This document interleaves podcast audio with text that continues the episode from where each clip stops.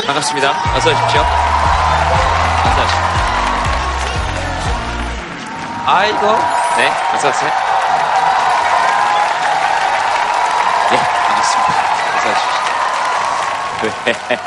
왜, 왜, 왜, 힘드셨나봐요?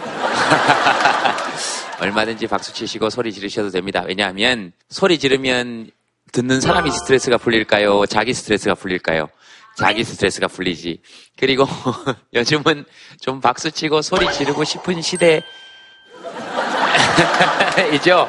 그러니까 사는 시국이 어순실할 때 아... 죄송합니다. 말이 헛나왔네요. 어, 어수선하다라고 한 거예요. 왜냐하면 지금 우리나라 예술이 위기예요. 학문과 예술의 가장 큰 것은 무엇일까요? 첫째, 감동, 공감, 그 다음 재미, 이런 것이죠. 영화나 소설보다 더 재밌는 이야기들이 워낙 많아서 특히 코미디언들은 분발해야 한다. 인형극은 더더욱 위기에 처해 있다. 그래서 우리나라 대한민국 학문과 예술에 힘을 주시기 위해서라도 여러분 큰 박수를 한번 부탁드리겠습니다. 네. 자, 이 정도로 하겠습니다. 자, 어, 오늘 어떤 이야기이시든 좋습니다. 나는 오늘 이런 이야기 한번 해보고 싶었다 하시는 분 계시면, 네. 어, 네네네네. 네, 네. 여기 드릴까요? 제가 매번 방송 보면 김재동 씨 참 잘생긴 것 같고 멋있었는데 오늘은 별로여서 조금 속상해요. 왜 까만 옷을 입고 나오신 거예요? 항상 네. 방송 볼 때마다 네. 참 난방도 이쁜 거 입으신 것 같고 키는 별로 안 크지만 그래도 바지도 예쁜 거 입으셔서 다리도 길어 보이는 것 같고 그래서 참 좋았는데 오늘은 너무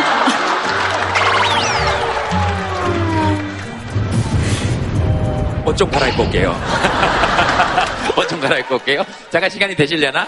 아, 예, 예. 제가 속초에서 멀리 왔거든요, 아침에. 속초에서? 네. 3시간 반 걸렸어요.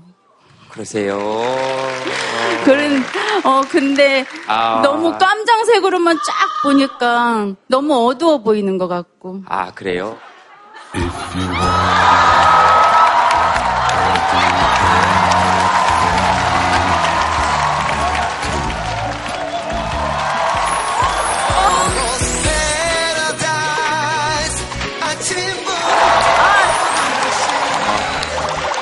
지금 TV를 켜신 분은 여름에 했던 건제 방송인가? 이렇게 생각하실 수 있는데, 예, 뭐 속초에서 오셨다니까 어쩔 수 없습니다. 알겠습니다. 옷 벗었으니까 됐죠? 네. 그럼 다시는 못 입습니까? 아, 오늘 제일 추운 날이라 그랬거든요. 감기 드시면 안 되니까 꼭 입으세요. 그걸 조금 전에 말씀하셨어야 되는 거 아니에요? 예, 어, 속초에서 여기까지 오셨다니까 여러분 박수 한번 부탁드리겠습니다. 감사합니다. 네, 감사합니다. 고맙습니다. 옆에 왜 옆에 뭐 하실 말씀 있으세요? 아, 안녕하세요. 네. 저희는 아유 어떻게 해요? 검은색 옷을 입으셨네. 아, 저희 마산에서 왔거든요. 저희 4시간 반 걸려서 왔는데 저는 오늘 너무 멋있다는 생각을 하고 있었거든요. 아, 그래요?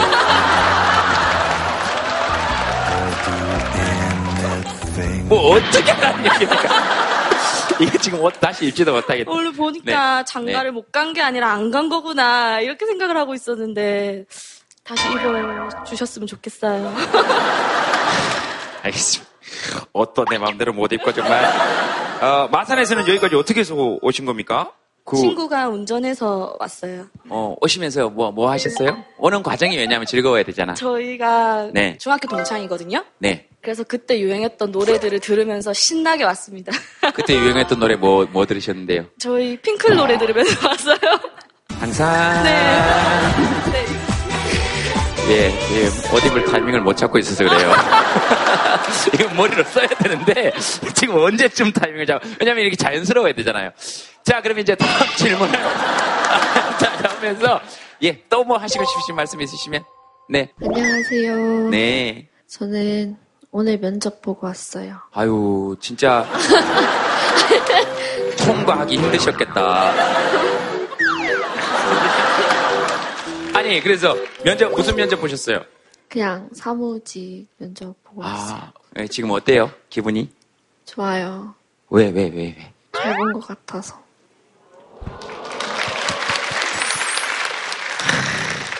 왜 잘 봤다는 생각이 들어요? 그냥 컴퓨터 그래픽 자격증이 있거든요. 네, 네. 근데 그거를 하시는 분이 한 명밖에 없대요. 어. 그래서 그분을 같이 이렇게 할 수 있는 사람을 구한다 그래가지고 네. 그 자격증이 있어서 네, 잘본 것 같아요.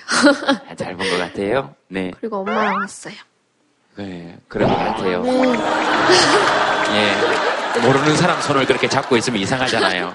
저는 서울에서 지금 자취하고 있고 엄마는 네. 강원도에서 왔거든요. 아이고. 지금 너무 부끄러워해요.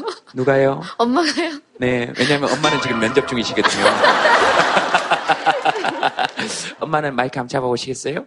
네. 근데 이거 저 TV 안 나오는 거죠? 저 사무실에 거짓말하고 왔어요. 뭐, 뭐 어디 간다 그러셨는데요? 어, 병원 간다고. 어, 어디 편찮으신다 그러셨는데요?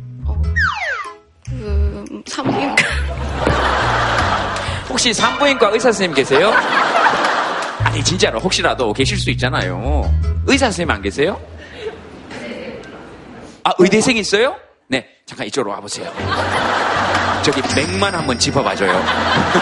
그래서 병원 갔다 오신 걸로 하면 되잖아. 아, 알겠습니다. 예, 와보시니까 어떠세요? 이제 떨어진 지 1년 정도 됐거든요, 저랑.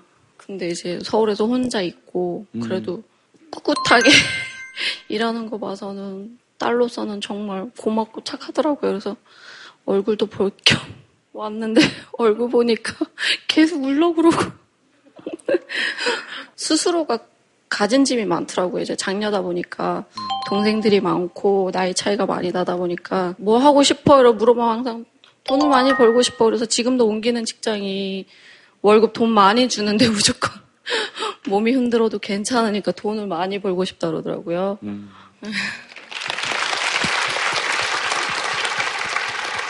어, 지금 제가 봤을 때 죄송하지만 편집되기는 글르신 것 같아요.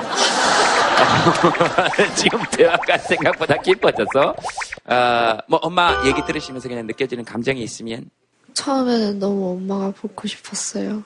아직 어리고 사회에 처음으로 나와서 힘든 면도 많으니까 엄마 보고 싶기도 하고 해가지고 처음에 너무 힘들 때 엄마한테 전화해서 막 울었거든요. 그러고 나서 한 두 달 뒤에 엄마가 깜짝으로 surprise로 서울 올라왔는데 그냥 정말 너무 눈물이 나왔어요.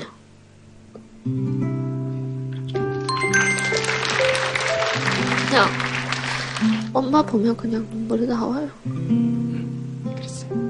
그렇겠다. 그 뭐가 제일 힘들던가요? 서울에 와서. 그냥 일하는 거는 그냥 괜찮았는데 사람 상대하는 게 너무 힘들었어요. 처음으로 사회 나와서 처음으로 일을 하고 있는데 거기 중에서 실수가 일어날 수도 있잖아요. 근데 그 손님들은 제가 처음으로 일하는 걸 모르니까 음. 이제 그런 거에 대해서 좀 많았던 것 같아요. 음.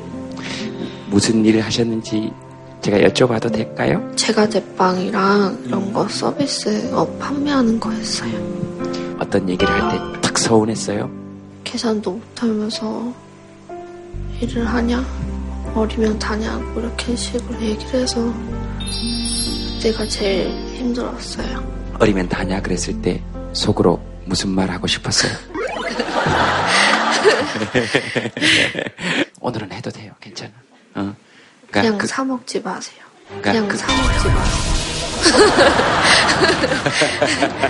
어. 네, 맞아요. 마음도 들었어요. 그럼 그럼 마음도 들을 수 있지. 어, 제가 대신 해드릴게요. 어리면 다냐 그랬을 때, 네, 어려서 좋네요. 이럴 거면 사 드시지 마세요. 어, 알겠습니다. 지난주인가 방송에 나갔던 회차에 보면 소방관분 압박해서 그런 말을 하셨거든요. 남들이 뭐라 그래도 나한텐 금쪽 같은 자식이고. 금쪽 같은 자식이지요. 예. 뭐 자랑스럽고 무엇보다 바꿀 수 없는 나의 보물입니다. 감사히 생각해 주시니까 고맙습니다. 네, 감사합니다. 지금 우리 사회에서 어디선가 일하고 있는 많은 노동자들이 어린 노동자들이 누군가의 집에 금쪽 같은 자식이고 무엇과도 바꾸지 않을 귀한 보물이라는 걸 우리가 이렇게 한 번씩 확확 마음속에 떠올려 볼 필요는 있을 것 같아요. 네, 그렇습니다. 네, 얘기해 주셔서 어, 감사합니다. 그리고 마이크 이렇게 뒤로 뒤로 넘기셔서 아, 고기 잡으세요. 누구랑 오셨어요? 엄마랑 아빠랑. 그래요. 그러니까 아, 아빠신 것 같았어요. 다은 씨 얘기 들으면서 이렇게 눈물을 글썽글썽거리고 우니까 아빠가 어깨를 툭툭 두드리시니까 네 괜찮았는데 사람 상대하는 게 너무 힘들었어요. 음, 음, 그랬구나. 음. 고등학교 끝나고 대학교 안 가고 바로 경찰 공부한다고 노량진 올라와서 따로 생활하고 있는데 그냥 장녀고 뭔가 비슷한 점이 되게 많은 것 같아서 공감하면서 그런 것 같아요. 음, 그랬구나. 어, 걱정하지 마세요. 어리면 다해요. 어, 무슨 생각이 들었어요? 어, 우리 딸 걱정 말아요, 그래.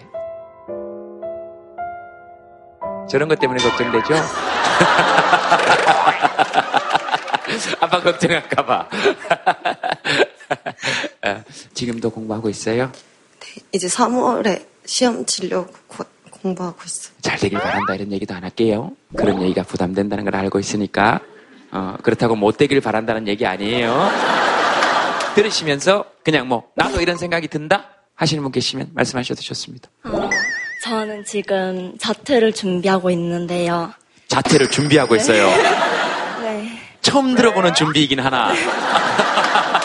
저는 개인적으로는 어, 그, 그런 얘기 하시는 것도 굉장히 멋있는 일이라고 생각합니다. 아, 지금 네. 1차 숙려 기간은 지났고 이제 2차 숙려 기간을 준비하고 있는데 숙려 기간이라는 게 어떤 겁니까? 아, 자퇴를 하기 전에 총 3번까지 숙려를 할 수 있는 기간을 주거든요. 네, 심사숙고해 볼 수 있는 기간. 기간 동안 교육청에서 지원도 해주고 상담 치료나 아니면은 제가 하고 싶은 공부 같은 것도 다 지원을 받을 수 있고 음. 그 기간이 끝나면 학교로 돌아갈지 아니면 그냥 계속 자퇴를 할지 선택을 하면 된단 말이에요. 네.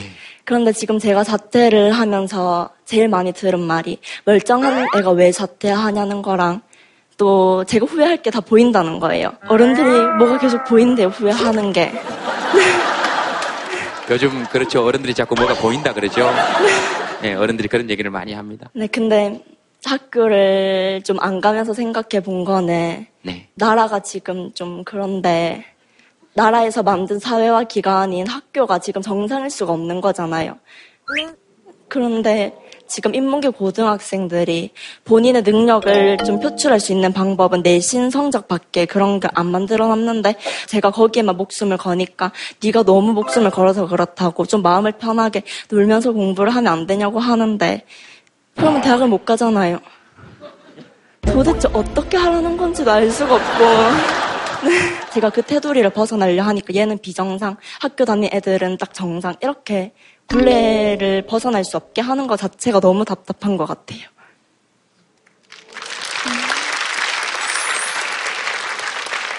거국 중립 내각에 입각하시면 좋겠습니다.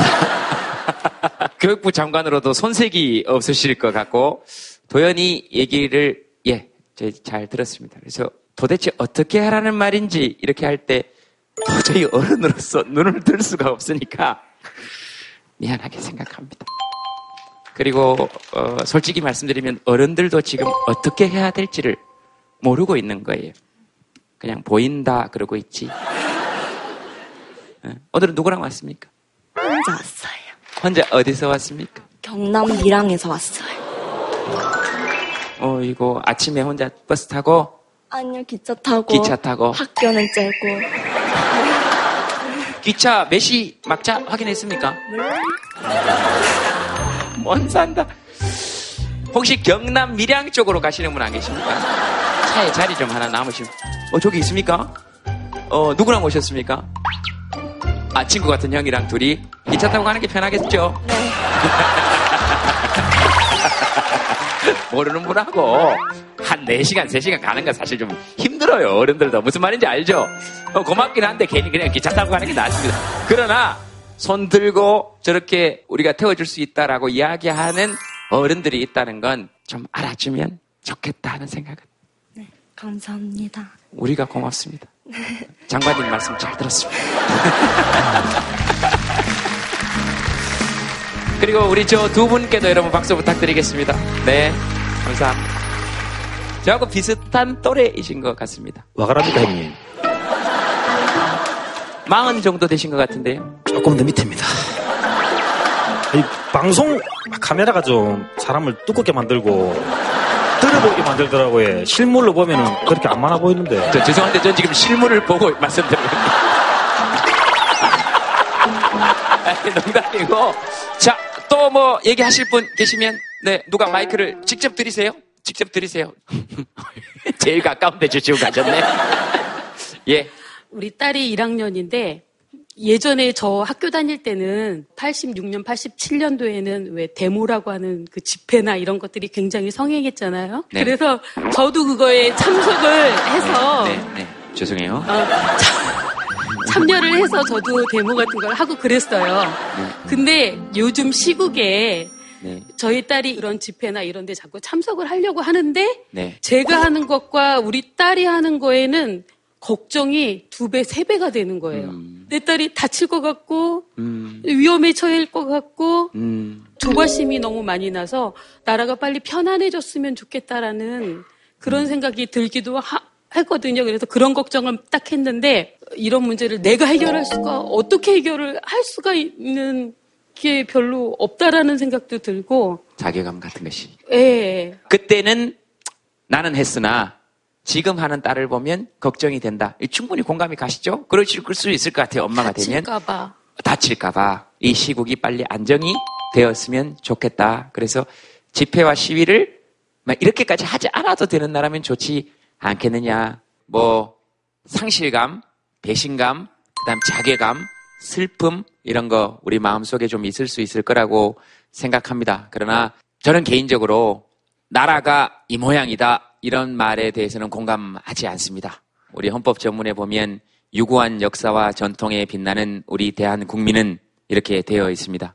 그 대한 국민의 나라가 대한민국인 것이죠. 유구한 역사와 전통에 빛나는 대한 국민이 각 자리에서 역할을 모두 다 해왔기 때문에 지금의 대한민국이 지금 이 자리에 있다 하는 의미에서 저는 실질적으로 국정을 책임져 오신 여러분들에게 아낌없는 박수를 보내주셔도 좋다 하는 생각을 특히 우리 아이들에게 여러분 박수 부탁드리겠습니다. 감사합니다.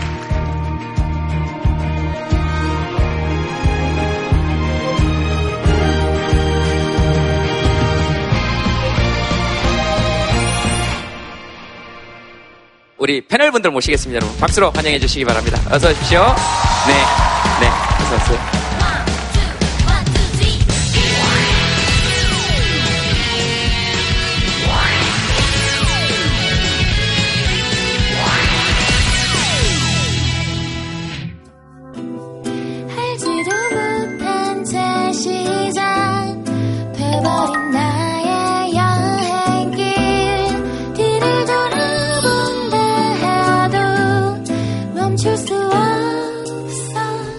안녕하세요. 저희는 랄라스윗이고요. 어, 굉장히 감성적인 음악을 하는 여성 2인조입니다. 저는 어, 노래하고 기타 치는 김연아라고 합니다.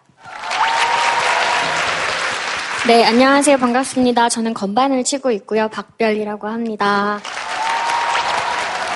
안녕하세요. 기타리스트 박태진입니다. 네. 어, 오늘 주제를 먼저 공개하고 오늘은 얘기를 한번 해보도록 하겠습니다. 오늘 주제 공개하겠습니다. 오늘 주제는요, 몸입니다. 몸. 사회과학적으로 몸 이렇게 좀 설명을 할 수 있을까요? 어, 사회학적으로 보는 몸은 생물학적인 것이라기보다도 우리가 살고 있는 사회와 문화를 담는 일종의 그릇과 유사한 거라고 봅니다. 예를 들면 이런 것들이 있어요. 조사해보면 적당한 보폭은 그 사람의 키가 결정하죠. 아, 키가 큰 사람은 훨씬 더 보폭이 넓은 게 안정적이고 키가 작은 사람은 보폭이 더 작은 게 안정적입니다. 죄송합니다. 뭐가요? 그게 죄송한 거예요. 뭐가 갑자기 저한테 죄송한데요? 그럼 제가 이렇게 걷는 게 안정적이지. 제가 뭐 이렇게 걷겠습니까? 키 결정하려고? 참. 그 뭐 얼마나, 키가 얼마나 크신데요, 도대체? 근데요. 조사를 해보면 남자들은 넓게 걷는 경향이 있고요. 반면 여자들은 어. 작게 걸으려고 하는 경향들이 있습니다. 그러니까 어떤 사회적인 관습을 알게 모르게 몸이 표현해 주는 거죠. 이게 좀 눈에 보이지 않는 사회적인 압력 이런 것들이 우리 몸에 대한 이해 방식에 영향을 미치는 거죠. 음, 그, 그, 사회적 압력이 그런 것이죠. 그, 러니까 몸에 대해서는 여러 가지 이야기를 할 수 있겠네요. 오늘 처음 나오셨잖아요. 네. 그 나오실 아, 두 분은 늘 그렇게 대답을 똑같이 하십니까? 한 몸처럼. 오늘 주제 몸 이러면 뭐 그냥 턱 떠오르시는 게 있습니까? 여기. 어. 주제를 받자마자 어, 몸이라고 하면 이제는 마음대로 안 되는 거라는 생각이 제일 먼저 들었어요. 적극적으로 공감합니다. 공연을 하는데 목이 너무 안 나와서 병원에 갔더니 그 역류성 식도염이 되게 심해져가지고 위액이 목젖을 계속 이렇게 건드리는 거예요. 예. 그래서 노래를 하면 기침이 나오고 뭐 이런 상황이 계속 지속돼서 병원에 갔는데 그때 되게 우울했었거든요. 그래서 이게 음. 내 노력과 의지로 안 되는 일이 있구나. 그게 몸인 것 같다라는 생각을 했던 것 같아요. 네. 그때. 무력감 같은 거 특히 조금 내가 나이가 드나 그런 생각들이 또 들 수 있어요. 그 말에 약간의 어폐는 있어요. 왜냐하면 네. 우리가 몸이 마음대로 안 된다고 했는데 마음은 마음대로 되나요? 어, 어, 아, 안 되죠, 안 되죠. 내 마음은 내 마음대로 하고 있다는 듯이 아, 몸은 내 마음대로 안 돼 하는데 제가 볼 때는 몸이 더 어, 조절하기 오히려 쉬운지도 모르겠어요. 음, 맞, 맞아요. 그, 그, 그렇죠.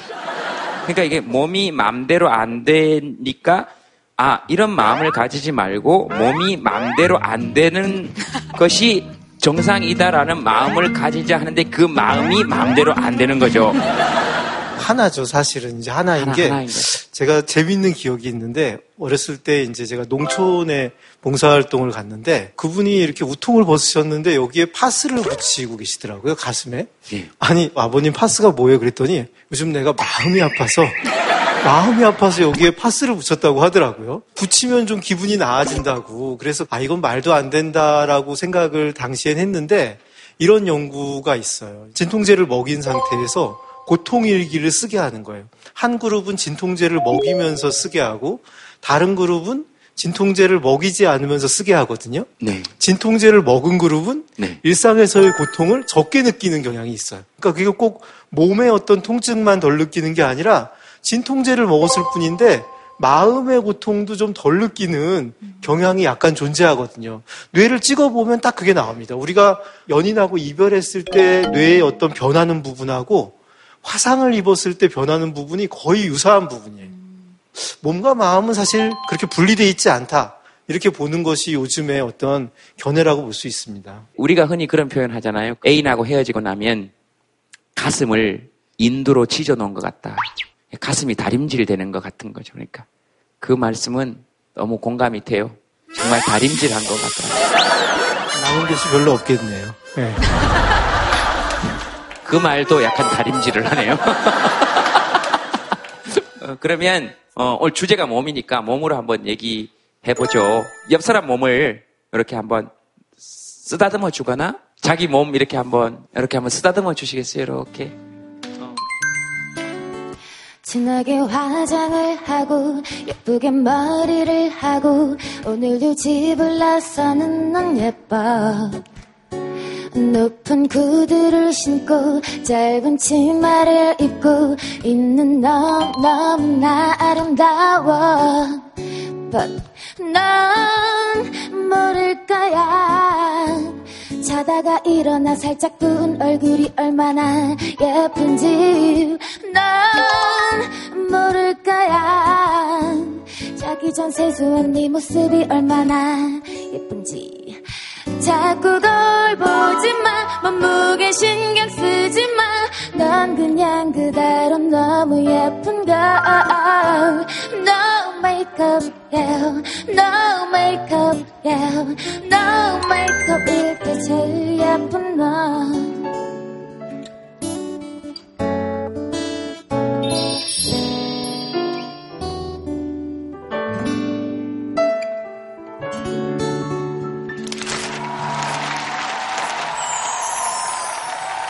게스트 모시겠습니다. 아, 이종혁 씨입니다.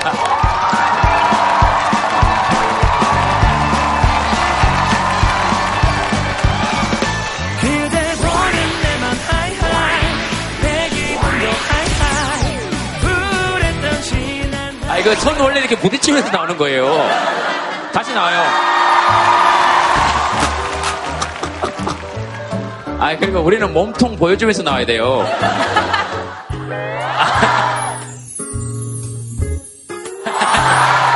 네, 반갑습니다. 이종입니다. 아, 뭐 아주 되게 사람들이 정말 좋아해요.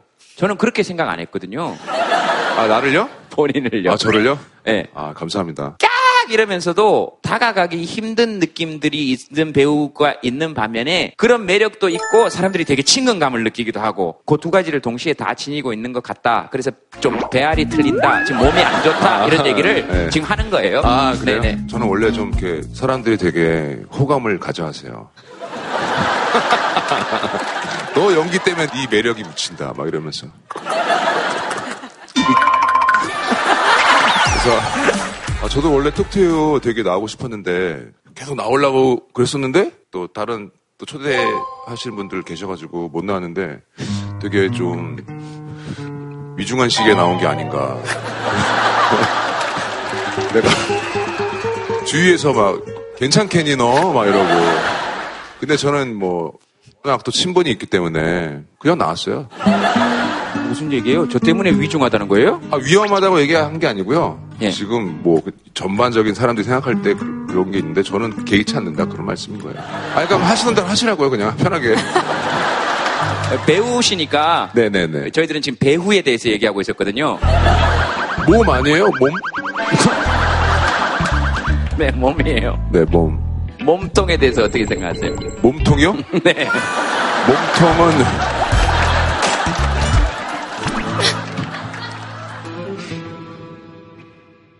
몸통에 대해서 어떻게 생각하세요? 몸통이요? 네. 몸통은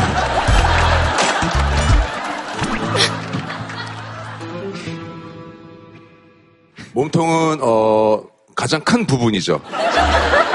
중심에 있고, 네 뭐 음식을 먹을 때도 네. 털을 뽑고 이제 몸통을 먹어야 되니까요. 근데 우리는 늘 깃털만 뽑고 몸통은 어디 있는지를 모르는 경우가 있는 거죠. 그 왜 그럴까요? 몸통. 잔치를 하려고 뭘 잡으면은 몸통을 한번 고기 맛을 봐야 되잖아요. 자기가 애써서 잡았는데 그렇죠. 고기 맛은 못 보고 변죽만 자꾸 울리다 보니까 아 이게 한 번은 고기 맛을 보고 싶다. 그래야지 내가 어 내가 이 잡은 보람이 있지 않을까 이런 생각들을 계속 반복하는 거 아닐까요? 한 번도 몸통 맛을 못 봐서 몸통 맛을 한 번도 못 봤어. 전뭐 채식주의자라 동의할 수는 없지만 알겠습니다. 최순실 씨는 이미 대통령 후보 시절부터 각종 내부 문건들을 사전에 보고받은 것으로 확인됐습니다. 이선 실세 논란과 관련해서 큰 파장을 낳을 것으로 예, 실세의 실세가 있다. 최순실이가 와요 필러. 최순실 씨 딸 정유라 씨를 소환 조사하라고 촉구했습니다. 쏟아는 몸통 선택. 종혁 씨는 지금 뮤지컬 하고 계시죠? 하나는 끝났고요. 새로운 이제 뮤지컬 준비 중이에요. 보디가드 하셨나요? 아니요. 이제 할 건가요? 네. 좀 제대로 하지 마요. 미안해요. 그 벽을 뚫은 사나이 할 땐 제가 가서 봤고요. 벽을 뚫는 남자. 미안합니다. 아, 괜찮습니다. 아, 예, 예. 한 소절 정도 우리가 이렇게 들어볼 수. 아. 아, 근데 정말 그 휘트니 휴스턴 노래로 하는 거라서 케빈 코스트너는 노래가 없어요. 케빈 코스트너 역할이에요? 아, 케빈 코스트너. 제가 영화 레인맨을 연극으로 할 때 톰 크루즈 역할을 했었습니다. 뮤지컬 시카고에서 리처드 기어 역할. 아마 별로 없을 거예요. 톰 크루즈, 리차드 기어, 그 이번엔 심지어 케빈 코스트너까지. 그 유명한 And I will 그거 아니에요? 네, 맞아요, 맞아요. 어, 어. 예, 나 아직 거기까지 연습 안 나가지고. 근데 그 전에, 그 전에 브로드웨이 42번가를 최근에 마쳤습니다. 예. 네. 뭐라 뭐라 보세요. 그, 이- 그 얘기는 편집해 주지 마세요. 뭐, 무슨 얘기예요? 아, 아, 그, 그, 세 명 역할 한 거. 정말 미친 사람이야. 자, 알겠습니다. 자, 네. 하세요, 제발. 내 얘기를 한번 들어봐. 그댈 부르네 브로드웨이. 저 박수 소리를 들어봐 손짓하는 저 브로드웨이. 덜컹거리는 지하철 덜컹거리는 지하철. 그만하겠습니다. 방금 거 드러내줘요. 말아요. 어, 괜찮아요? 왜? 딱두 소절 말려고 했는데 생각보다 조금 나가니까 몸이 반응을 하네요. 하지 말라고. 아, 알았어 네. 아.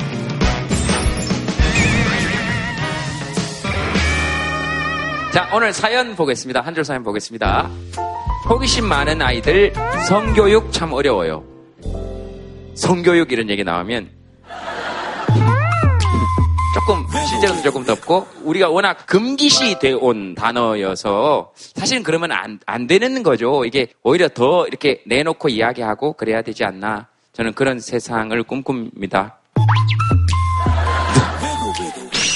성교육 어떻게 시키십니까? 어, 저는 받아본 적이 별로 없었던 것 같아요. 아니, 본인 말고 아이들이요. 아니, 아니, 내가 뭘 잘 받았어야지 좀 알려 줄 텐데. 아니, 안 했어요, 지금까지? 아, 예, 아직은. 지금 큰애가 중1이에요. 준수는 지금 몇 학년입니까? 지금 3학년이요. 3학년을 한다고요? 늦었다고요? 마이크를 드려볼게요. 아이고. 자, 자, 여기 드려볼게요. 자, 준수 탁송 아빠하고 얘기를 좀 해야 된대요. 아, 저는 서, 실제로 성교육 강사거든요. 아, 이야. 네. 감사합니다. 학부모님들이 음란물, 야동, 이런 것만 이제 포커스에 맞춰서 말씀을 많이 하세요. 그런 것도 하지만 친구들이 이야기할 수 있게 감정 표현하는 방법도 하고요. 김재동 오빠께서 감추고 부끄러 워 다고 하셨잖아요. 근데 감추면 친구들이 저기 몰래 자기네들끼리 가서 하지 그거를 이야기하지 않아요. 그러니까 어른들이 당당하게 이야기하고 하면 친구들도 전혀 그렇게 생각하지 않아요. 그래서 저는 꼭 해야 한다고 생각을 해요. 음, 네. 네. 그래서 탁수, 그래서 탁수 저 되게 좋아하거든요. 어, 저 박수 칠 뻔했어. 잘못. 아, 예, 예. 아, 박수 치라 그런 줄 알고? 네. 저는 뭐 성교육이라는 게 뭔가 이 친구에게 성에 대해 그 생물학적인 걸 얘기해 줘야 되는 건 줄 알았는데 약간 그렇게 말할 수 있는 분위기를 만들어 주라는 거잖아요. 집에서도 자연스럽게 이야기할 수 있도록. 아 저는 저는 해요. 하실 것 같아요. 네. 뭐, 뭐 어떻게 합니까? 어 야한 그림을 볼 수도 있겠고 왜냐 이제 스마트폰이 있으니까 야 그런 거 본 적 있냐? 아 없어. 야, 거짓말하지 말고 빨리 얘기해. 본 적 있지? 막 있으면 아빠랑 같이 보자 막 그랬거든요. 아니 근데 왜냐면 이게 성인 인증이 안 돼 있는 것들은 이렇게 되게 막 이렇게 그런 게 없거든요. 찾아본 건 아니고요. 아, 좀 덥네요 여기가. 네, 알겠습니다. 이 사연 주인공 어디 계십니까? 아 저기. 네. 저는 딸만 셋 키우고 있거든요. 네. 큰애가 6학년이에요. 음. 이제 TV에서 스킨십도 많이 하고 키스신도 많이 나오고 네, 그러잖아요. 네, 그래서 네.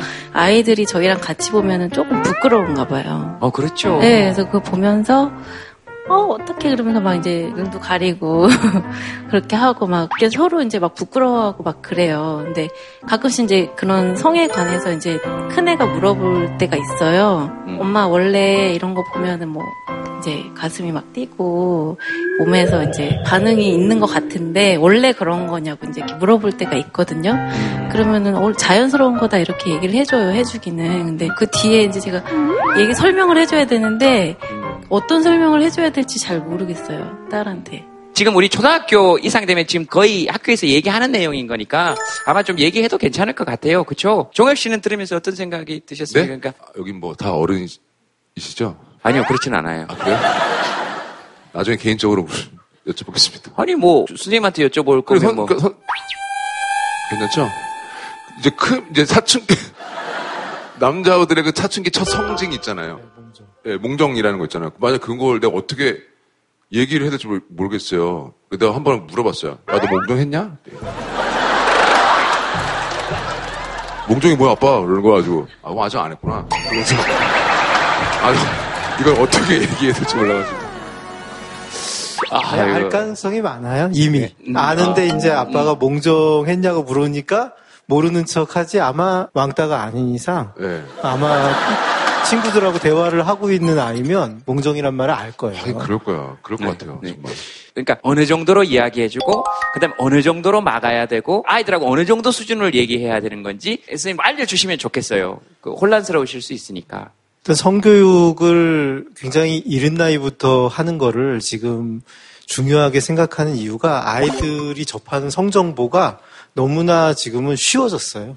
조사를 해봐도 야동이라고 흔히 하는 야한 동영상을 5학년 정도면 80%가 접한다고 보고 있어요. 어, 그렇기 때문에 기본적으로 5학년 전에 성교육을 들어가는 것을 옳다고 보고 있죠. 근데 지금 성교육 전문가하고 일반 부모들의 인식이 우리나라는 극적으로 달라요. 보통 부모들이 원하는 성교육은 하면 안 된다 교육을 자꾸 시켜달라고 그래. 성교육 전문가들은 다 같이 하는 말이 이렇게 즐겨라를 가르쳐야 된다고 다들 얘기해요. 아이들, 한테 이렇게 즐겨라라고. 예, 아이들 그 수준에서 즐길 수 있는 거. 그래서 보통 중학생 성교육을 전문가들이 할 때는 자유행위 교육을 제일 중요시 여겨요. 대충 야한 사진 보고 짧게 뭐 1분, 3분 이렇게 하면 안 된다. 이거 평생 간다. 30분을 충분히 즐기는 식의 자유행위를 하는 아이들이 30분. 예. 이게 벌써 잘못되어 있는 거죠. 이게 뭐, 뭐냐면 여기서 바로 성관계에서 어른이 돼도 우리 지금 약간 19금이 되고 있는데 잘 보면 어른들 성관계도 서로 간에 교감을 느끼고 친밀감을 느끼는 성관계를 맺는 방법을 모른다고 보고 있거든요. 이거를 자유행위 때부터 가르쳐야 된다고 보는 거예요. 선생님 지금 너무 흥분하신 건 아니시죠? 아, 니 아니 그게 아니라 아, 선생님이 지금 흥분하셨다는 건 딴 게 아니고 전문가들이 지금 느끼기에는 이런 식의 방향은 옳지 않다 하는 것이잖아요. 지금 우리 부모 세대가 성교육 못 받았거든요. 부모들부터 성교육을 좀 제대로 받고 나의 성인식을 바꿔야지 애들을 가르칠 음. 준비가 되는 거지. 난 어른이니까 알 거다 안다고 생각하지만 사실 그렇지 않은 경우가 많이 있다고 생각이 들어요. 네, 네, 그렇습니다. 제가 좀 통계 자료를 하나 찾아봤는데 청소년 건강 행태 조사라는 겁니다. 청소년들이 성행위를 할 때 피임을 얼마만큼 했는가를 물어보면 남학생이 48.6%, 여학생이 48.8%입니다. 만에 하나 여기서 임신이라는 문제가 나오게 되면 교육이 다 끝나지 않은 상태에서 여자나 남자나 제대로 교육받을 수 있는 가능성이 굉장히 적고 더 이상 쑥스럽다고 이걸 방치하거나 성교육관에서 이야기하지 않게 되면 이 통계치들이 굉장히 우려할 만한 사회적 결과를 가져다 줄 수도 있다라는 걸 생각하면 쑥스러워도 해야 되겠죠. 여기 지금 손을 들어주신 분이 계셔서 예. 강원도 원주에서 온 박간이고요. 원주 전체 학부모들을 모아서 성교육을 한번 받은 적이 있어요. 음. 그런데 이렇게 돌아보면 다 어머님이세요. 근데 그 실질적인 교육을 어머님이 받아서 남자아이한테 가르쳐 줄 수가 없다는 거죠. 그 대부분의 교육은 거의 남자아이 자유에 대한 거거든요. 저는 산지식은 없잖아요. 행동으로 옮겨졌을 때 어떤 어려움들이 있는지 모르죠. 그러니까 아빠한테 이런 이런 이런 이런 게 있대. 라고 아, 얘기를 아빠는, 해주시죠. 네. 아, 아빠는 산 지식이 있으시니까. 어, 그쵸. 있죠. 엄마는 또 딸하고 얘기할 때 산 지식이 있을 수 있고. 그렇죠. 그런 의미인 거예요? 성교육에 있어서 사실은 제일 중요한 건 아빠분들이 좀 더 배우려고 더 열심히 노력을 하셔야 되는 거 아닌가라는 생각이 좀 들어요. 네. 네. 어, 많은 아빠들이 갑자기 자리를 고쳐 앉으시며 어, 의문의 일패들을 당하고 계신데 그러니까 사실은 이런 성문화에 관한 지식을 얻을 수 있는 시간들이 좀 많아졌으면 좋겠다 그런 생각이 들어요. 그래야 아이들하고도 대화를 할 거잖아요. 저희 아들이 중1이에요. 저도 똑같이 종혁 씨처럼 어느 날 화장실에 들어가는 아들한테 야, 너 몽정 해봤냐? 라고 저도 똑같이 물어봤어요. 그렇게 얘기를 했죠. 너가 인지가 되면 엄마한테 꼭 얘기를 해줘라. 그러면 여자아이들 생리할 때 생리 파티 하는 것처럼 엄마도 너에게 몽정 파티를 해주겠다.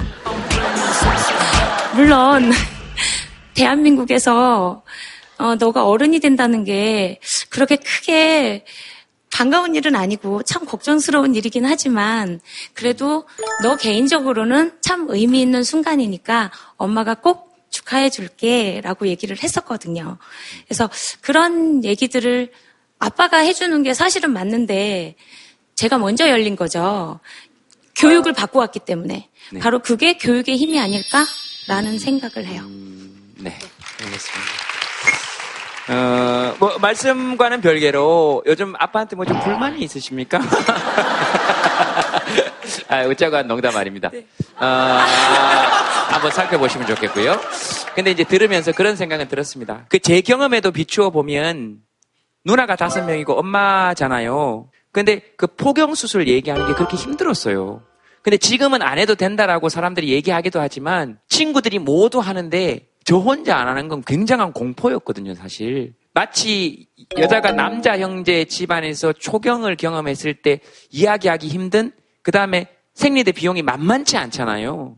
엄마나 아빠가 없는 경우, 저도 이제 아빠가 없으니까 이런 얘기를 할 수 있는데 좀 알려줄 수 있고 아까 말씀하신 것처럼 이거 축하할 일이지 두려워할 일 아니야 라고 이야기해 줄 수 있는 그 사회에 많은 사람들이, 어른들이, 선배들이 있었으면 좋겠다 하는 생각은 좀 들었어요. 그 아이들을 위해서라도. 어쨌든 가장 중요한 건 여기서 우리가 저희들이 이 얘기를 하는 핵심은 네 몸이 굉장히 소중한 거고 부끄러움의 대상이 아니고 그리고 함부로 남들이 만들 수 있는 대상이 아니다. 그렇게 자기 몸의 소중함을 알아나가는 과정이면 그 자기 몸이 소중한 줄 알면 다른 사람 몸도 소중한 게 알 거 아니에요? 그리고 아빠들이 조금 더 노력하셔야 된다 하는 어머님의 말씀으로 오늘 마무리 짓겠습니다. 저희들 역사상 처음인 것 같아요. 한 주제로 이렇게 길게 얘기했는데도 사람들이 많이 웃지 않았는데도 별로 지루해하지 않은 경우도 거의 거의 좀 거의 뭐 늘 안 지루해 하시지만 종혁 씨가 한번 사연 하나 골라줘 보실래요? 네. 네. 건강 프로 맹신했던 시어머니 지금은 네. 어, 몸 망가진 뜨거운 청춘. 언제까지 싸워야 할까요? 아, 이게 다 같은 내용이 아니구나? 죄송합니다. 아주 길길래, 아, 나 갱스터라고 긴거 줬나 보다 그러고 다 읽었네. 하나 골라, 하나 골라주시죠. 아, 하나 고르는 거예요? 예, 하나. 나는 기간제 교사. 절로 몸살이게 되네요. 그러니까 여기서 지금 우리 몸살이게 된다는 건 몸과 마음이 함께 지금 있는 단어죠. 어디 계십니까? 네, 네, 네. 아, 여기 계시는구나. 네. 얼마 전에 이제 서울에 놀러 갔다가 네. 이제 그 강화문 앞에 그 세월호 분향소에 다녀왔어요. 거기 계신 분들이 서명 운동을 계속 받고 계세요. 아이들 인양 문제라든지. 근데 그 중에 하나가 그 세월호 안에서 네. 뭐 아이들을 구하시다가 혹은 미처 빠져나오지 못해서 돌아가시는 이제 선생님들 중에 기간제 선생님들도 계셨는데 네. 그 분들에 대한 이제 순직 처리가 기간제이기 때문에 되지 않고 있어서 그것을 위한 서명 운동을 계속 하고 계시더라고요. 이제 사실 저도 기간제로 일을 하고 있는 입장이라 그게 남일 같지 않다라는 생각이 들었어요. 내가 기간제이기 때문에 부끄럽다고 느껴본 적이나 혹은 기간제이니까 더 열심히 안 해야지 이런 생각을 가지고 일한 적은 없었고 나는 선생님이야 라는 마음으로 일을 했었는데 네. 그런 분들에 대한 정책적인 이런 어 부합리적인 모습들을 보니까 내가 아무리 열심히 해도 결국은 기간제니까 내가 받을 대우는 조금 다르고 나는 다른 그런 정교사라고 칭해지는 선생님들만큼 일할 필요가 있나? 이런 생각이 들게 되더라고요. 어떻게 하고 싶으세요? 네.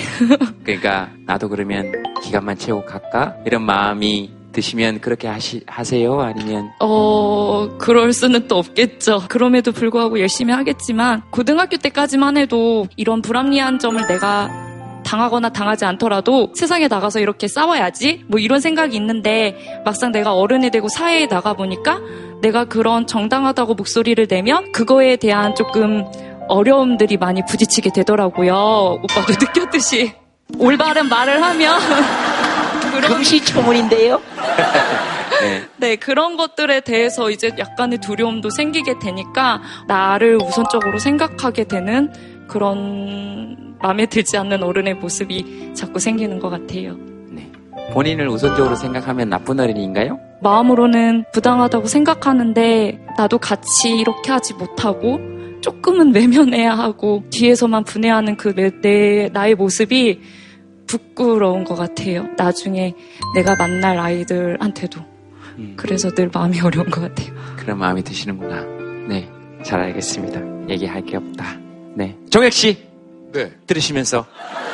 아, 저는 사실 기간, 처음 듣는 단어라서요. 기간제가. 음. 설명을 뭐, 해드릴까요? 네. 선생님들이 임용이 이제 시험이 되셔서 거기서 네. 일을 하시다가 네. 뭐 이제 선생님들의 육아휴직이나 아니면 이런 사유로 일을 하실 수 없을 경우에 네. 저희가 이제 그 기간 동안에 가서 일을 네. 하는 그런 거예요. 얼정한 기간을 두고 일을 하는 계약해서. 아, 2년 정도? 어, 1년, 2년? 저는 지금 3년 차고 보통은 1년 단위. 되게. 그러니까 1년 단위시죠. 네네. 그렇게. 아, 그러시군요. 어, 저는 정말 좋은 처우 개선이 필요하다고 생각합니다. 음. 근데 저건 종혁 씨 진심인 거예요, 정말로. 음, 저건 종혁 씨 진심인 거예요. 하시고 싶으신 말씀 있으시면? 그, 제가 알기로는 교사 전체 인원 중에도 10% 정도가 기간제로 알고. 생각보다 굉장히 많습니다. 대학교는 아마 학교에 따라 좀 편차는 나긴 하겠습니다만 40% 50% 정도. 이게 되게 이제 아이러니가 대학교에서 가장 취업을 중요하게 여기고 그러면서도 정작 좋은 양질의 일자리를 대학이 제공하고 있지 못하다는 것도 우리 사회가 가지고 있는 가장 큰 아이러니고요. 비정규직 문제는 고용의 불안정성의 문제도 크지만 동일한 노동을 하면서도 임금에서 차이가 나거든요. 그 복지도 엄청난 차이가 있으니까요. 그렇죠. 아무래도 비정규직 네. 경우에는 뭐 우리가 흔히들 이른바 얘기하는 4대 보험의 사각지대에 놓일 수도 있고 네. 어떤 직장에서 다양한 형태의 복지들이 있잖아요. 예를 들어서 뭐 자녀 학비를 보조해 준다라든가 기타 등등 눈에 보이지 않는 이런 복지로부터도 적용이 안 되는 경우도 있고요. 제가 보기에 지금 우리 사회가 화도 너무 많이 많고요. 맞아요. 사람들이 불안감도 너무 많잖아요. 저는 사실 비정규직은 많을 수도 있다고 봐요. 전 네. 세계에 네. 비정규직이 많은 나라들이 다 불안하고 사람들이 힘들어하는 건 네. 아니더라고요. 다만 이제 우리나라 비정규직은 급여가 50%예요. 정규직과 비정규직의 임금 차이가 없어지는 게 사람들의 심리적으로 미치는 영향이 굉장히 클 거라고 생각이 들어요. 급여도 조금 주고 복지도 안 해주고 심지어 세월호 같은 경우는 너무나 화가 나는 거죠. 선생님들이 정규직 정규직이 아니라고 해가지고 애들이 막 빠지는데 아, 난 정규직이 아니니까 너희들을 구하지 않을 거야. 말이 안 되잖아요. 기간제라고 하더라도 똑같이 아이들을 보호하고 똑같이 교사 역할을 하면 똑같은 대우를 당연히 해줘야죠. 근데 그거를 순직 처리를 안 하고 있다는 게 굉장히 비정상적인 상황이라고 생각하는데 이게 세월호 일이 지금 생긴 지가 벌써 이렇게 오래됐는데 아직까지도 처리가 안 되고 있어요. 이거는 정말 빨리 해결해야 된다 이렇게 저는 생각합니다. 네. 아, 사실은요. 예. 저희도 비정규직이에요. 저희끼리 하는 말이 아 우리는 비정규직 감성 노동자라고 하거든요. 뭐해, 네, 왜냐면 네, 저희는 어 물론 출퇴근도 안 하지만 사대보험이라던가 복지를 하나도 혜택을 입는 게 하나도 없기 때문에 물론 네. 세금은 꼬박 내고 있습니다만 그 가장 저소득층 그 직업 순위 중에 1순위가 1등이 이제 연극하시는 분들이 꼽혔고 네. 굉장히 예술가 분들이 저소득층이 되게 많으세요. 수입도 고정적이지 않고 그래서 몇 년 전에 이제 예술인 복지를 위한 법이 생겼대요. 근데 그게 이제 제 주변에 어려운 친구들이 그걸 막상 하려고 하면은 아, 당신은 뭐가 안 돼요? 뭐가 안 돼요? 아 이거 봐 이거 뭐 있네 안 돼. 이러고 안 주는 거예요. 네. 근데 또 어떤 사람은 약간 이런 거를 제도적으로 잘 이용해서 그 친구한테는 그런 그 복지금이 지원금이 나온다고 하더라고요. 그래서 조금 이쪽에 약간 어두운 면도 조금 사회적으로 좀 지켜봐 주셔야 되지 않나 하는 생각이 듭니다. 문화예술이 사람한테 굉장히 많은 정서적 고향을 주잖아요. 그만큼 나라에서도 조금 신경 써주셨으면 저희는 물론 톡투유까지 나왔기 때문에 괜찮습니다. 하지만 네 그렇습니다. 네. 지금까지 네. 어떻게 참으셨어요? 계속 막 속으로 막 혼자 생각하고 있었어요. 와, 나 같으면 저기서 그렇게 말했을 텐데. 이러면. 어, 숨도 안 쉬시면서 마치 무슨 공약 발표하시는 것처럼. 하지만 물론 저희는 괜찮습니다. 이렇게 얘기하시면서.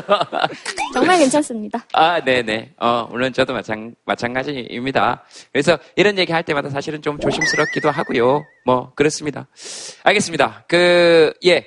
너, 뭐, 여기 뭐 마이크 잠깐 드릴까요? 사연을 냈었는데 네. 예, 혹시 시간 관계상 잘릴까봐 예, 제가 아 원래 사연이 있었습니까? 네, 있었습니다. 무슨 사연입니까? 예, 우리 아이 몸속에 폭탄이 있어요라고 보냈는데 저기서는 사회적 관심이 필요합니다라고 나왔습니다. 알레르기 우리 아이 사회에 관심이 필요해요. 그럼 이 사연으로 바로 갈게요. 누가 네. 말씀하시겠습니까? 그럼 예, 여기 저희 와이프. 아, 저는 4살 그 아이를 키우고 있는데 유식을 먹일 때부터 피부가 굉장히 짓무르고 아침에 일어나면 피가 막 이렇게 이불에 묻어 있을 정도로 아토피가 굉장히 심해가지고 이제 원인을 알려고 병원을 다녔는데 아토피 원인이 알러지라고 얘기를 하더라고요. 근데, 근데 보통 우유 알러지라고 하면 아 우유 안 마시면 되지. 두유 아, 경, 마시면 되지. 경록인 지금 우유 알러지입니까? 네, 우유도 있고 계란도 있고 견과류도 있어요. 보통 이제 아기 같은 경우는 굉장히 예민 하게 반응을 하더라고요. 배가 아플 수도 있고 구토를 할 수도 있고 이제 호흡에 문제가 오기도 하는 경우가 있는데 이 아이들 같은 경우에는 호흡에 문제가 오면 3일씩 산소 호흡기를 달고 있어야 돼요. 그래서 이제 지금은 최대한 집에서 제가 음식을 해서 먹이고 있지만 유치원에 갔을 때 학교에 갔을 때 애가 뭘 먹을지 모르는 거잖아요. 음. 저희 아이가 만약에 그런 기관에 가서 호흡 곤란이 오게 되면 119를 부르는 방법 말고는 없대요. 119에서도 1급 구조사가 호출이 돼야 되고 또 그 구조사는 이제 서울에 한 명밖에 없는 의사분과 연락이 닿아서 이 아이의 상태를 보고하고 그리고 아이에게 처방을 해야 된다고 해요. 음. 그런 상황에서 저 같은 경우에는 아이에게 문제가 생길까봐 굉장히 불안한 상황이거든요. 당연하죠. 근데 뭐 실제로 인천에 한 초등학생이 카레에 우유가 들어간지 모르고 먹었다가 이제 119를 불렀는데 시간이 지나서 실제로 사망을 했어요. 인천의 한 초등학교에서 축구하던 아이가 갑자기 쓰러져 119 구급대원들에 의해 긴급히 이송됐습니다. 학생에 대한 기초조사서를 통해 찬이가 알레르기 체질이라는 것은 이미 알고 있었다는 학교 관계자. 응급 상황 시 어떻게 대처해야 하는지는 전혀 마련되어 있지 않습니다. 그래서 이런 게 너무 알려지지 않고 저 같은 경우에도 이제 꽁꽁 숨어 있었거든요. 왜냐면 우리의 알러지 있어요. 조심해 주세요 얘기를 하면 유별나다고 얘기를 하고 엄마가 임신했을 때 뭘 잘못한 게 아니냐. 뭘 잘못 먹은 게 아니냐. 뭐, 이제 보통 그게 유전이던데, 라고 이제 엄마의 탓이라는 얘기를 굉장히 가볍게 하시더라고요. 그래서 그런 얘기를 아이가 듣게 하는 것도 싫고, 이제 아이가 먹고 싶은 게 굉장히 많은데, 먹지 마. 안 돼. 라는 말을 얘를 지키기 위해서 많이 하게 되는데, 그런 부분들이 얘한테 굉장히 이제 부정적인 영향을 끼칠까봐 걱정이 되거든요. 그래서 좀 이렇게 목소리를 내서 알러지라는 게 굉장히 예민하게 반응을 할 수 있구나라고 사람들의 인식이 좀 바뀌었으면 하는 마음에 저희가 오늘 꼭 얘기를 하고 싶었습니다.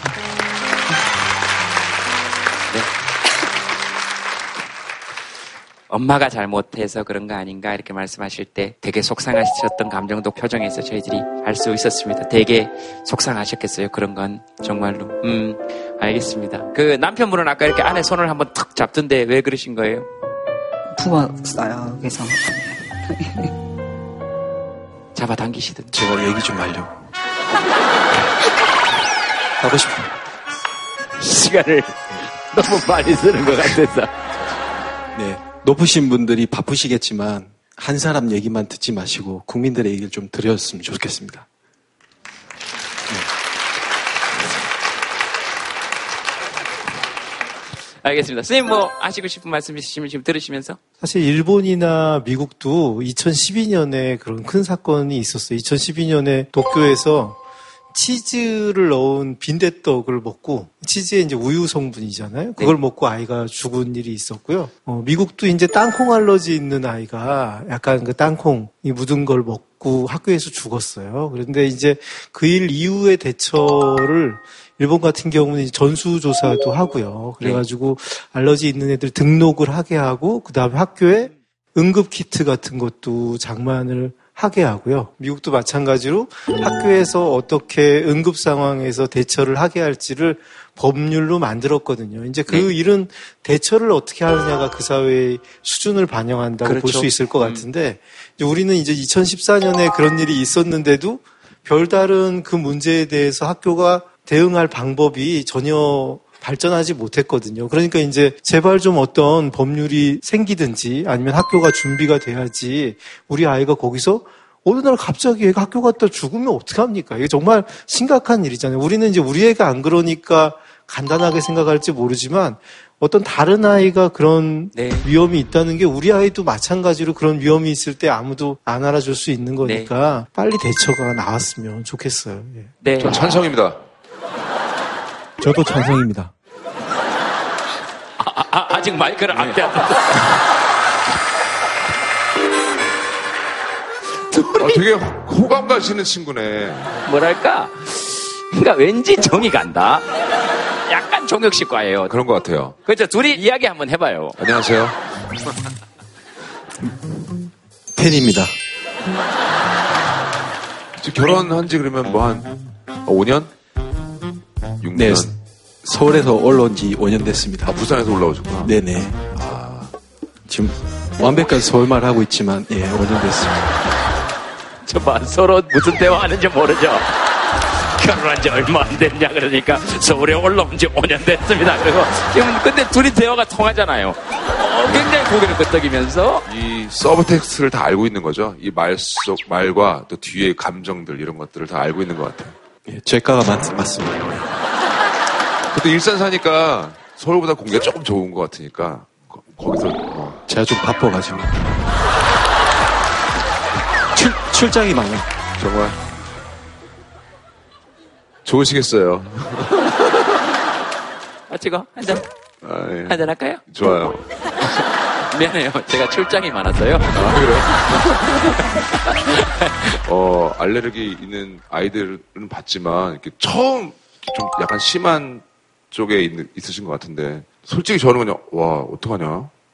속마음은 살짝 그렇거든요. 네. 제 자식이 그러진 않으니까. 네. 조카가 그래도, 어, 이거 못 먹어요, 얘? 조기 못 먹어요? 와, 이거 맛있는 거 어떡하냐. 애들이 다 먹어야 좋은데, 막, 이 정도였거든요. 근데 저 얘기를 듣, 듣다 보니까, 저도 약간 같은 상황이면 좀 많이 이렇게 힘들지 않았을까, 그런 생각을 하, 면서좀 이런 것들에 좀 이렇게 관심을 가져주는 그런 또 우리나라가 되면 좋겠다라는 생각을 해서 선상합니다. 이런 걸 한 거죠. 네. 지금 종혁 씨 얘기대로 우리 경록이를 위해서 아이를 보면, 직접 보면 아마 우리가 얘기하지 않아도 그런 법 만들고 하고 싶을 거예요. 음. 예. 네, 그리고 이렇게 왜 식당이나 이런 음식을 파는 분들이 굉장히 많으시잖아요. 그랬을 때 여기 음식에 뭐가 들어가나요?라고 이제 저희도 부득이하게 외식을 해야 되는 상황이 있으니까 이렇게 음. 여쭤보면 뭐 비법을 알려고 그러는지 아니면 며느리에게도 네. 알려주지 않는데 네, 네, 이제 비법인데 이렇게 물어보면 이렇게 좀 싫어하시거든요. 그래도 네. 이렇게 알러지가 있다라고 얘기를 하면 조금 귀찮더라도 그런 확인만 해주시는 그게 좀 늘어나도 저희가 조금 수월할 것 같아요. 아, 네, 네. 알겠습니다. 그런 전문 식당 같은 거 있으면 좋겠어요. 그러니까 지자체하고 만약 만약에 연결이 되면 집 가까운 데 식당을 알려주고 그 아이들이 갔을 때는 거기에 맞는 음식을 해줄 수 있고 어, 적정하게 원래 내던 가격이 가격을 내면서 먹되 그런 일을 해주는 식당에서는 정부에서 지원을 해주는 방식으로 해서 어, 그 정도 시스템 갖추는 거 어렵지 않을 거라고 생각해요. 지금 당장이라도 내일 어른들이 결심한다면 우리 사회가 그 일 못할 일 없는 거잖아요. 경록이한테 어른들이 좀 다짐의 박수를 한번 좀 보내주시면 좋겠습니다. 네. 뭐 말해도 돼요? 어, 뭐 말하세요? 김재웅 씨는 정말 말 잘한다는 걸 항상 감탄하면서 느끼기도 하고 또 사랑의 감정을 잘 끌어낸다는 걸 많이 느끼거든요. 저는 텔레비 볼 때는 진짜로 그냥 듣고 아, 아유 슬프다. 김재동 말 잘하네. 막 이러면서 봤는데 준비되지 않은 공연 같은 느낌이긴 한데 되게 여러분들과 만나서 정말 행복하고 또 한 주를 되게 흐뭇하게 보낼 것 같습니다. 감사합니다. 우리도 종혁 씨 봐서 되게 행복했죠, 사실. 행복하게 만들어요, 사람을. 저 사람 그런 매력이 있어요. 알겠습니다. 여러분 스케치북에 마지막으로 한번 적어보겠습니다. 내 몸에게 하고 싶은 말.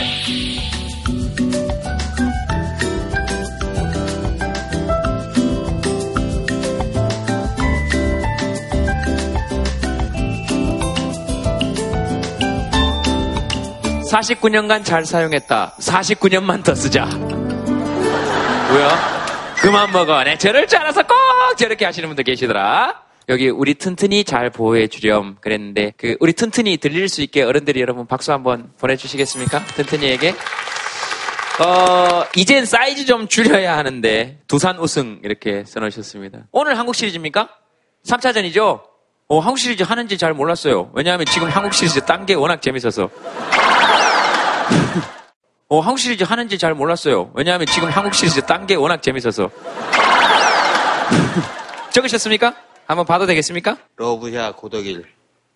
아, 사랑해. 뭐라 그러지? 러브야 이렇게 얘기하니까 뭔가 약간 주문 같기도 하고 어 이거 참 좋네요. 더 하시고 싶으신 말씀 혹시 있으세요? 아 아까 세월호 얘기 나왔는데 음 아직도 못 찾은 아이들이 많이 있거든요. 그런데 그 못 찾은 부모들은 아직도 그 자식이 살아있다고 생각을 해요. 혹시나 빠져나와서 섬에 무인도가 있지 않을까 아니면 어느 배에 부조돼서 있지 않을까 그런 생각을 하면서 아직도 거기서 기다리고 있는데 그분들 생각을 많이 해줬으면 싶, 고맙겠습니다.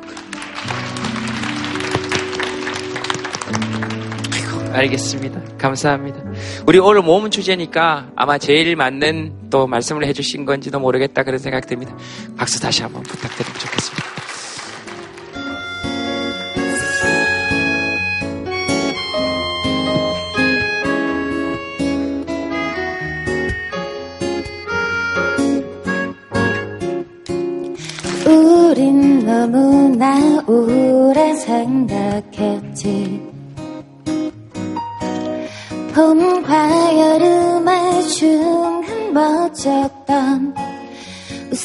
첫인사 여름의 한가운데 찬란한 햇빛과 영롱한 밤 그리고 마침내 마주치게 된 한겨울에 입기까지 말하고 싶은 게 있어 수 없는 마음은 너뿐만이 아냐. 남은 눈 한 가득 너로 차 있어 여기 이렇게 그대로